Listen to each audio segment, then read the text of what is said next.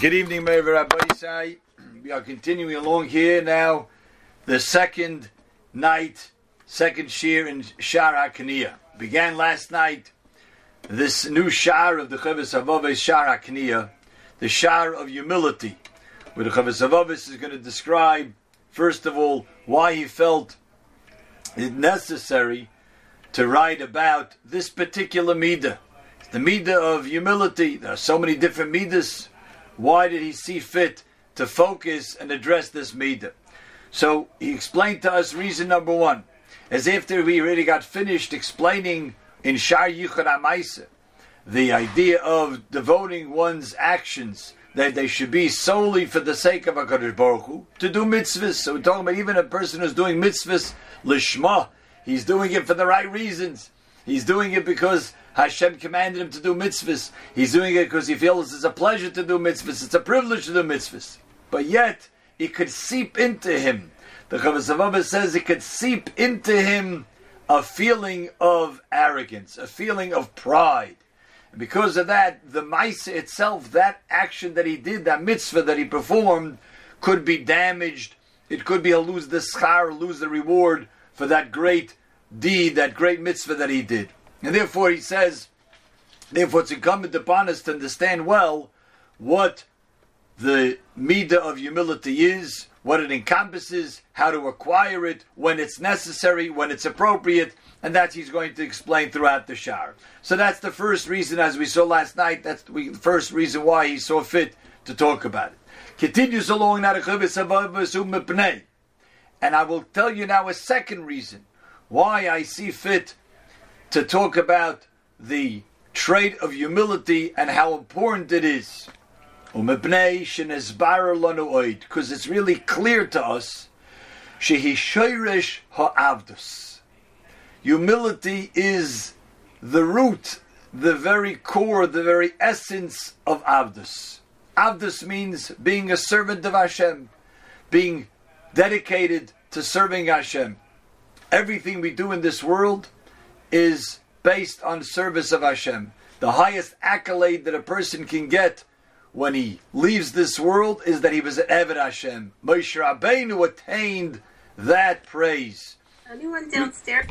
Every Moshe Rabbeinu attained that praise at the end of his life, where Hakadosh Baruch Hu said about him, Moshe Eved Hashem. Moshe is an Eved Hashem. That's the highest praise we can get. So, in order to really understand what it means to be an Eved Hashem, to be a servant of Hashem, as opposed to being a master oneself, we have to learn the trait of humility.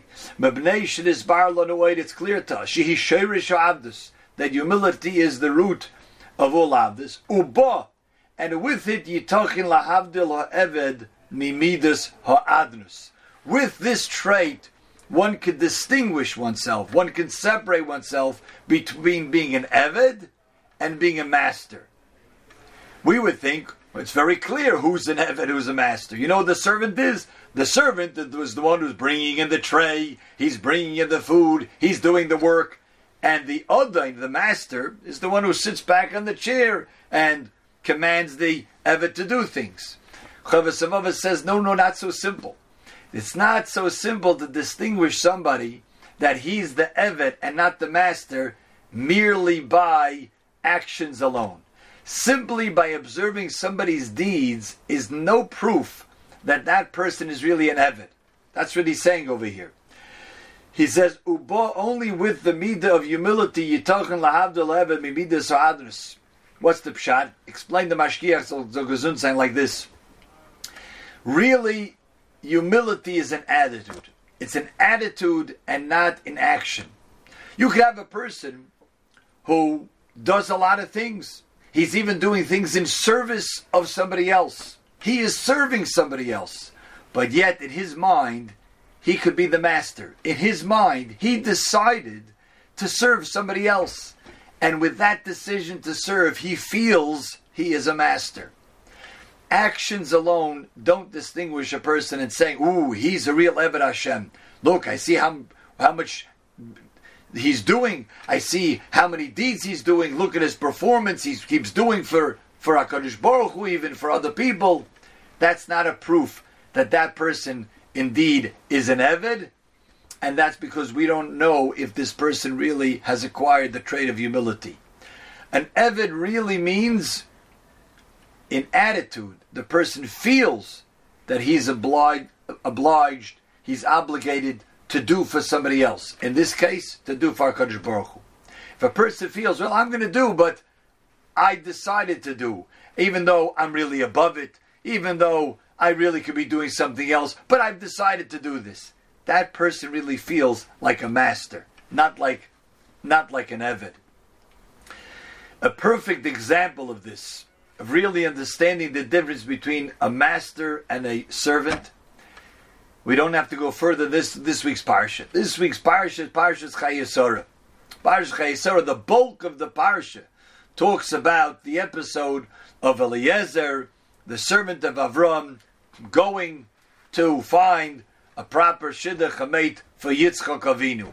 And he goes and he speaks to Rivka and he speaks to Besuel and he speaks to Lavan and he sits and eats with them, tells them over the whole story, and he has the the shtar in his hand, he has the document with all of uh, Avram's possessions written in that document, and he negotiates with them. And then he comes back and tells the whole story to Yitzchak. And this is Eliezer's task. And there's a riddle, a famous riddle. You should ask it at your Shabbos table this week.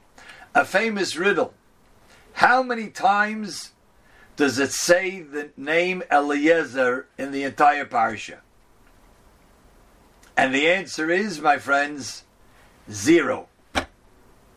The whole parsha almost the, the whole bulk of the parsha deals with who? With Eliezer, the servant of Avram. He's going, he's coming, and many times it says Ha'eved, Ha'eved, Eved Avram, the Eved, the Eved. Many times, probably ten times it says Ha'eved. Never does it say the name Eliezer. The one time that Eliezer introduces himself, you know what he says? Eved Avraham Anoichi. I am a servant of Avram. That's the mindset of an Eved. Eliezer understood nothing is his.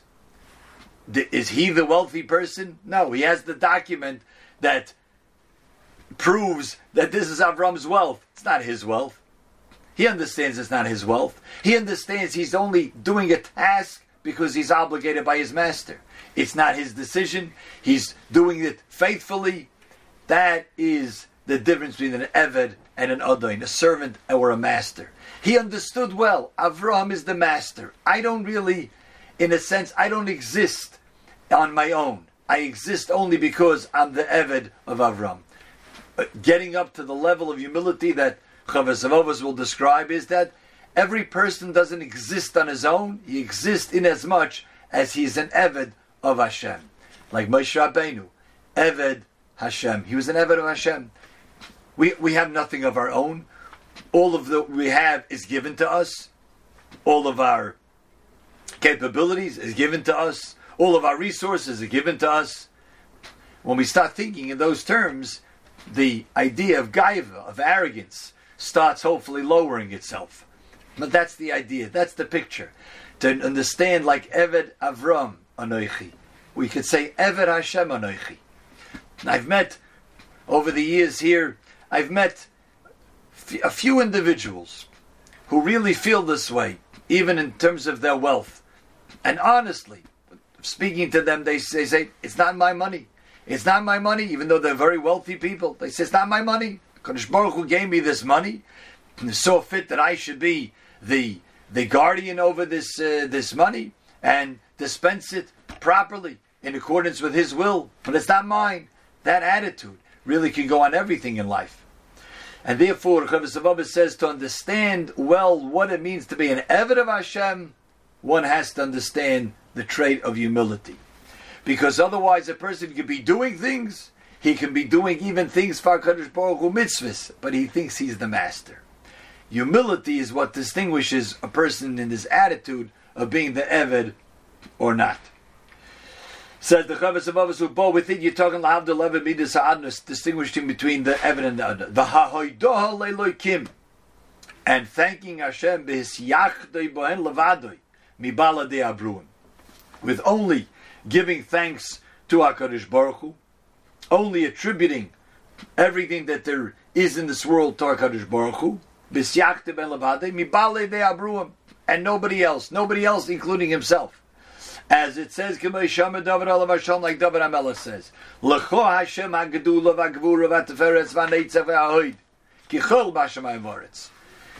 Hashem to you is greatness and strength and glory and victory and mastery and kichol b'ashamayim v'aretz. But it's l'cho.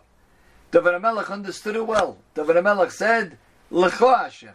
Every great attribute there is in this world, whether it's strength, whether it's greatness, whether it's glory, whether it's beauty, it's to you, Hashem. You, Hashem, you're the master of all of it. You own everything there is in Shemayim Varetz. And Hashem grants some of it to us to use it for service of Hashem. V'yamar another pasuk, Kimi v'shachak, Yarek Lashem. Who in the, all of the heavens, meaning even the heavenly beings, even the malachim, the angels, who can be compared to you, Hashem? Yidmel Hashem Elim, or in the heavenly spheres, in the celestial beings, who could compare to you, Hashem? Hashem, you're the master of the universe, you're the master of everything. Human beings certainly, but even in the in the heavens. So this is a second reason, says the Chavos of us, why it's so crucial to speak and understand and study what humility is all about. Because if we really want to become true Avdei Hashem, true servants of Hashem, we have to understand what it means to be a servant. A servant is not a master. A servant is not someone who says, I'll decide what to do and, and I'll decide if I should do it. That's a master. Even if he does, that's still a master. We'll end with one very interesting story brought in the new Sefer of uh, Sichos of Reb Shlomo Hoffman. Reb Shlomo Hoffman was once walking and saw that Reb Yechezkel Abramsky, the Rosh of Chevron, Reb Cheskel Abramsky Zatzal was waiting at the bus stop. Was it Jewish? Should he approach him? He looked a little bit tired. He didn't want to bother him. But Rabbi Abramsky motioned he should come over. He says, I didn't want to disturb you. You look maybe a little bit uh, tired out. So Rabbi Abramsky says, No, I'm not really tired, but there is something that's been bothering me a whole day. And I don't want to share it with you.